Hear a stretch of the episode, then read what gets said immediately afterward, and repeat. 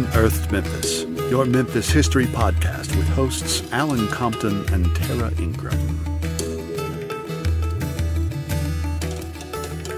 Hey everyone, welcome back to Unearthed Memphis. Many thanks to everyone who has commented and emailed us about our stories. We've gotten some great feedback. A listener, Dana, commented on our website about the zoo episode. She told us that Elvis didn't actually get the wallaby he donated to the zoo from the fans in Australia. It was actually just given to him by some fans.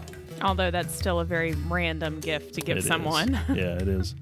Uh, and she also said that he donated peacocks to the zoo because they were damaging his car. Oopsie, feisty peacocks. Right. I guess those are the same peacocks that children would chase around the zoo too. Right. Well, thanks for the correction, Dana. We love getting feedback on our stories, so keep it up. And speaking of wallabies, do you want to hear a story totally unrelated to the zoo but completely related to wallabies? Sure. Okay. So, years ago, I used to work at a car dealership on Covington Pike, and it just so happened that a lady who lived in Raleigh had kangaroos as pets, which is apparently legal to keep them as pets. I wouldn't do it, even though they're very cute, but you could. And she had a back house that they lived in, and occasionally when I was driving around, I'd see them hopping around the backyard. So, my friend and coworker Robin loves kangaroos. And one year for her birthday, I told my boss I was going to take her to lunch for her birthday, but it was going to be a long lunch because we were going to see if we could meet some kangaroos. So we went to lunch, and on the way back, uh, I drove past the kangaroo lady's house and went and knocked on the door and told her my friend loves kangaroos and it's her birthday, and we wanted to see if we could meet some kangaroos. And she was like, "So what? Get off my porch." kind of, but not really. um, she didn't let us actually meet the kangaroos for whatever reason. I'm sure it was a good reason, probably because we didn't need to be meeting 'Cause they're violent. kangaroos. Uh, they they're punchy apparently, um, but she did bring out a wallaby and a backpack so we could pet it, and it was the cutest thing ever and really really soft. And I also found uh, found out what it was like inside their pouches. You know what it feels like because who knows what the So you actually got inside one of the pouches. I got inside one of the pouches inside this lady's backpack. I don't think that's true. it's not true. Uh, it was just really soft, like regular skin. It wasn't weird or anything. But I mean, have you ever felt inside a kangaroo's pouch? I have not. Nope. All right. Uh, so anyway, Robin and I were super excited that we got to snuggle on a wallaby, and that's my slightly not really related wallaby story. Fantastic. All right. So on with the show. This episode is about firsts in Memphis. It occurred to me after several tours of our favorite place, Elmwood Cemetery, that our city has numerous things that happen for the first time here in our city. Uh, we're going to talk about a few of them today. We'll revisit this topic periodically uh, because there's quite a few. Uh, we've got a few more on the list, but if you have any more suggestions, of course, please let us know. Okay, so this is a quote by Dorothy Abbott, Assistant Manager and Program Director of WHER. We are not trying to prove that we can get along in a world without men. We are simply trying to prove that when a group of women make up their collective minds that they're going to do something successfully, no force on earth can keep them from doing it. And as soon as I read that quote, I loved every bit about it. And even today, I feel like it still has just as much relevance as it did in the 50s. Right. This quote was from the program director of the first all female radio station, WHER, that was started in 1955 by none other than Sam Phillips, the man behind helping to make Elvis famous. And Philip used the money he received from selling Elvis's record contracts to start the station.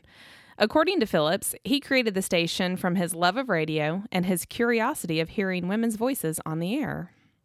I'm sure hearing a woman's voice on the radio was a pleasant change from all the male saturated chatter on the radio. at the Right. I'm sure.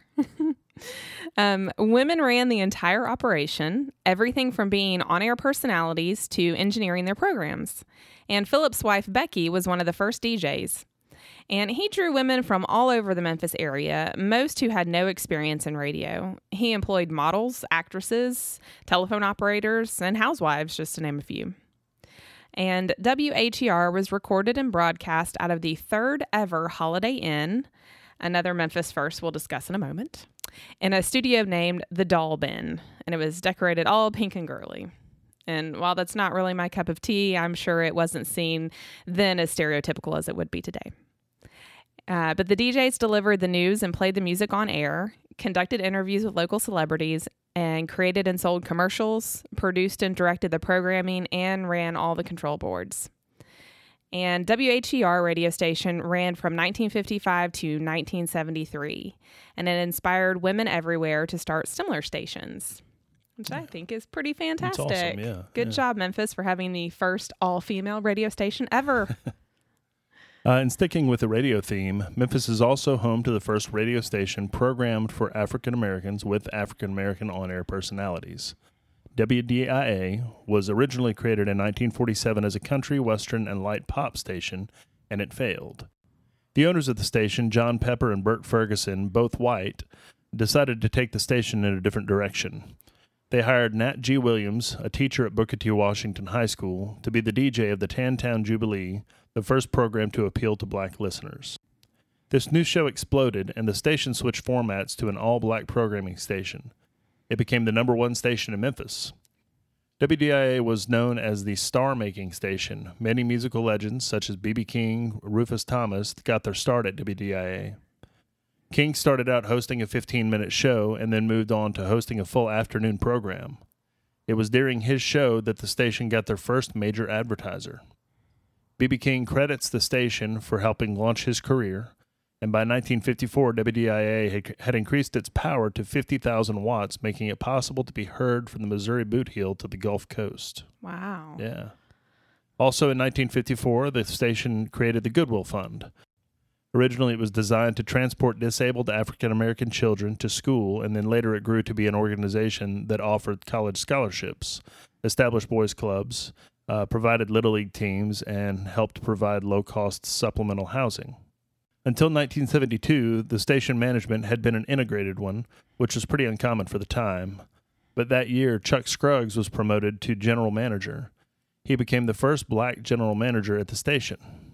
Mr. Scruggs did more than just run a number one radio station. He helped preserve one of Memphis's historic sites, the Lorraine Motel. When it was in danger of being torn down, he donated the money to save it and helped create the Civil Rights Museum. WDIA, the heart and soul of Memphis, is still running today, providing the world with classic R&B music. I actually have an uh, an acquaintance slash friend um, who's currently a DJ at the station. He's Earl the Pearl Augustus. Uh, I believe he hosts um, the morning show, and I don't know him super well, but he always posts a question of the day on his Facebook page, and I'm always intrigued to read people's answers, which I think is is pretty cool. He's very interactive.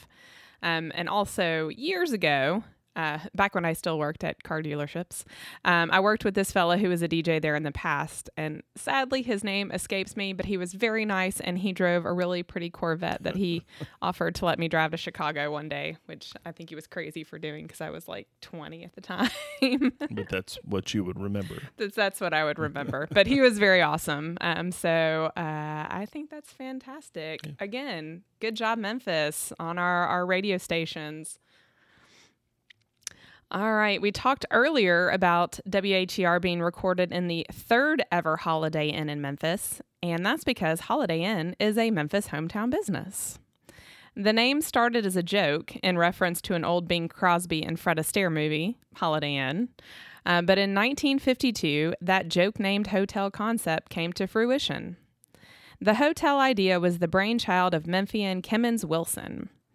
And he got this idea. Wilson and his family were taking a trip to DC when he realized there were not enough hotels or motels in general. And the ones that existed, the rooms were small and uncomfortable, and they charged extra money for children, which apparently Mr. Wilson had several children. And um, the idea for Holiday Inn was born out of frustration, basically. He believed there should be comfortable and reasonably priced accommodations for traveling families. He had the dream of creating 400 hotels across the country that met a standardized criteria that was efficient and comfortable. So, in just one year, Wilson had opened three hotels in Memphis, but he quickly ran out of money. So, he ended up partnering with Wallace Johnson, who owned a construction company, and he was able to make a franchise possible. Just two years later, in 1954, Wilson and Johnson built the first Holiday Inn outside of Memphis in Clarksdale, Mississippi. Uh, in 1962, there was a Holiday Inn opening every two weeks. In 1964, Wilson had exceeded his goal and opened his 500th hotel. Four years after that, the first Holiday Inn opened in Europe. So, in less than 12 years, Wilson's dream of offering families a better travel experience had come true. Yeah, no kidding. Granted, these days we usually stay at Airbnbs or occasionally notoriously haunted hotels because we're fans of the spooky. but I feel like Holiday Inns are always a safe bet. They're reasonably priced, they're clean, and they generally have a pretty good free breakfast. And I have never been locked inside my room because the door wouldn't open when I've stayed at a Holiday Inn, which is more than I can say for a cheap hotel in Destin I stayed at once. True story. Good job, Holiday Inn. Yeah. Good on you for making your locks work. That's right. Uh, and last but not least, if you've ever been to the Pink Palace, your favorite part. Besides the creepy crypt and the foot amputation? Yeah, it's not my favorite part either. All right, it's probably just me. uh, was probably the Mott grocery store. The grocery store in the Pink Palace is based on the original Piggly Wiggly founded in Memphis in 1916. Prior to Clarence Saunders' great idea for a self service grocery store, the store's clerks would gather goods for you. It was not a quick trip to the store like it is now. Customers would have to wait in long lines because it took so much time to help one customer. The cost of employing clerks was passed on to the customer, and sometimes clerks charged customers more than necessary due to unclear product pricing. This led to inconsistent pricing and more expensive shopping. Saunders knew he could cut costs and speed up the process. By allowing the customer, armed with a shopping basket, to pick out their own groceries with clearly marked prices, he could employ fewer clerks that would be there to stock shelves and ring up customers. This would reduce the end cost for a customer. It also allowed stores to start carrying more than one brand of product. Now, customers could choose the product they enjoyed instead of having to settle for only one option. Uh, how Saunders came up with the name Piggly Wiggly is still a mystery, though. He claimed that he named it this so that people would ask him why he named it that, uh, which is pretty funny. Pretty genius. Yeah. Piggly Wiggly grew and spread quickly.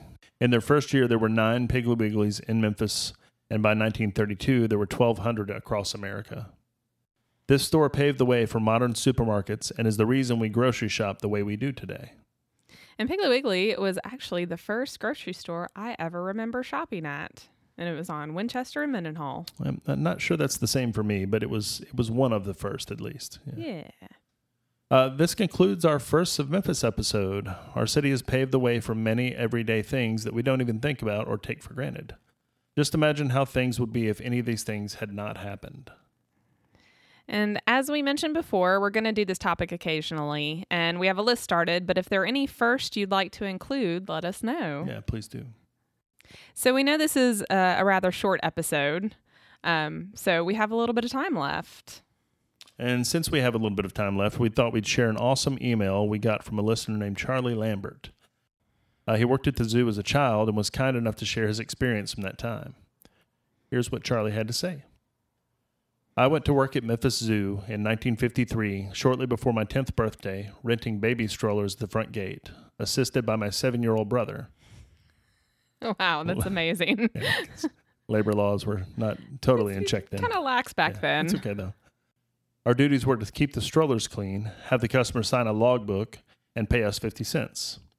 Our next door neighbor, Charlie Bell, owned the stroller and photo concessions at the zoo. Uh, he convinced our parents that he would watch after us. we only worked on Sundays. Well, at least there's that. That's right. you right. know. At that time, the Memphis Zoological Gardens was the largest free zoo in the country. It was subsidized by Abe Plough, CEO of Plough Incorporated, to keep it free and to keep it beautiful. I have heard he gave the zoo a million dollars a year for that purpose. Wow, that's Yeah. awesome.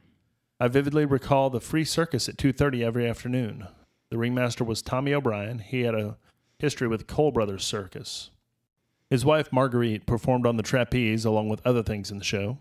The circus had camels, elephants, horses, ponies, dogs, human performers, and clowns all packed into a 45-minute per- performance. It was riveting and all free. Tommy was garbed in a silk shirt, billed cap, and carried a masterful whip to act as the master of the ring. The director of the zoo, Nick Melroy, brought the circus into the zoo in the 1940s. He had been a lion tamer at Coles in his earlier career. Word has it that Melroy was also a tattoo artist who practiced that art in the house provided for him in the zoo grounds. And given the pictures I've seen of Mr. Melroy, I would say that's probably accurate. When he was not performing, O'Brien oversaw the pony track, providing rides for kids at 10 cents apiece. He was also one of the managers of the staff at the zoo. Uh, he took a baby gorilla home with him one time for several weeks to be sure it received proper feeding during the night. It was very nice of him. yeah. Later on, I was promoted to assistant photographer at the picture booth next to the stroller rental stand. I was working on weekends and every day during the summer for Mr. Bell. I was trained by another teen, Donnie Walden, who had worked at the zoo for Bell since 1950. He was eight years my senior. The camera we used, a direct positive model, reversed the images so we had to have the background of the pictures reversed. It was originally uh, just rocks and water, but later depicted front gates of the zoo, and eventually we added the date on the background so people could trace the vintage of the pictures. That's pretty cool. Yeah. Bell was known as a concessionaire. He owned a second picture booth in another part of the zoo, one at the Fairgrounds Amusement Park, and a collection of carnival games and rides in Riverside Park. He was a true carny. He could turn one 25 cent sale into several dollars on sheer salesmanship skill. In those days, farm families came in droves to the zoo from all over the Mid South. They had saved up for a visit all year, and a few dollars for pictures meant little to them. Our take on a good day was over $100, a veritable fortune in those days. I received $5 for my eight hour shift. One day, a jaguar named Mary escaped from its cage and perched itself on top of the cat house, the Carnivora building built in 1909, still there, but it's now a restaurant. The keeper considered Mary a pet. He climbed up and sat on the roof alongside Mary until she tired of the adventure and meekly returned to her cage. Another time, a black panther got out and roamed the zoo shortly before opening time. A bunch of us zoo employees scrambled when we saw it heading our way. Cokes and peanuts went a flying as it brushed past us and into the main restaurant where it was confined in a storage room. No harm was done. Thankfully. Yeah. Uh, the zoo sold an elephant to Hollywood Studio to appear in a film. We mentioned this elephant, Modoc, in the Memphis Zoo Yeah, episode. did, yeah. Uh, Modoc lived in a confined area separated by a moat. Uh, getting it across the moat on a wooden ramp was no easy task. No one could lure the pachyderm to venture the journey until its trainer, Red Parkey, walked across the ramp and told Modoc to follow him, which she did instantly. The pony track ponies escaped and ran amok, as did the monkeys on Monkey Mound. Which, what was it called again? Uh, Monkey Island. Monkey Island? Yeah, which apparently those monkeys like to run amok. Uh, that's that seems to be an appropriate uh, adjective for tiny monkeys and apparently ponies. The cleaner left his boat in the moat surrounding the mound, and the simians hitched a ride to shore and led the keepers in quite a chase. All just part of the experience of working in a zoo. awesome. Boating monkeys. Yes. The main downside to being a part of that world in the 1950s was the treatment of black guests. The zoo was closed to blacks except for on Thursdays. A sign was rolled into the front gate Thursday morning that said colored only. In addition to that, most of the food stands and other amenities closed on Thursdays. The main restaurant would serve at the counter, but the tables and chairs that usually filled the large veranda were stacked up on Wednesday afternoons to keep the Thursday patrons off of them. Even the restrooms were limited that day. As for the picture booth, we made a killing on Thursdays. We had a record number of patrons. And that's quite a bummer for the zoo, but luckily, I believe we said it was in the 60s that they had opened it up to Right. everybody uh, every day, which um, is is good. Yeah. I would not take anything from my experiences working at that young age, learning how to manage money, encountering all variety of human beings from Abe Plough and Bill Loeb to who liked having pictures made, to the Bearden family. Willie is a local legend, and I have somewhere in my reams of photos a picture of him, his parents, and his siblings that I took in the 1950s. The poor, the rich, the down and out, rural, city bred, young and old, black and white, they all came to the zoo. I tried to be nice to everyone. The great people who worked at the zoo became, in many cases, lifelong friends. My friend Donnie Walden died last year in his 80s. I had breakfast with him every Friday till the day he couldn't be there. Mm-hmm. Yeah. I may not be the only living person who dates to 1953 at the zoo, but I am one of the few. Anyone else who wants to beat my record, I hope to hear from you. Well, I hope you do hear from them, Charlie, if there's anybody out there. I do too. I think that's awesome. Yeah. Thanks a lot, Charlie. Yeah, and he mentioned the Beardens and Willie Bearden. And for those of you who listen to this podcast, um, Willie Bearden is married to Kim Bearden, who runs the Elmwood Cemetery, our favorite place in Memphis. Um, and he's also a, a, fantastic historian. So that's, I think that's why he put his name in his letter. Um, right. So uh, if you, I guess this is our little shout out to Elmwood. If yeah. you've not been there, we shout out to Elmwood a lot. But yeah. if you've not been there, um, they have uh, some fantastic tours that go on. Currently, they're um, they're doing some social distancing tours, but also they've got some uh, Zoom kind of what would you call them?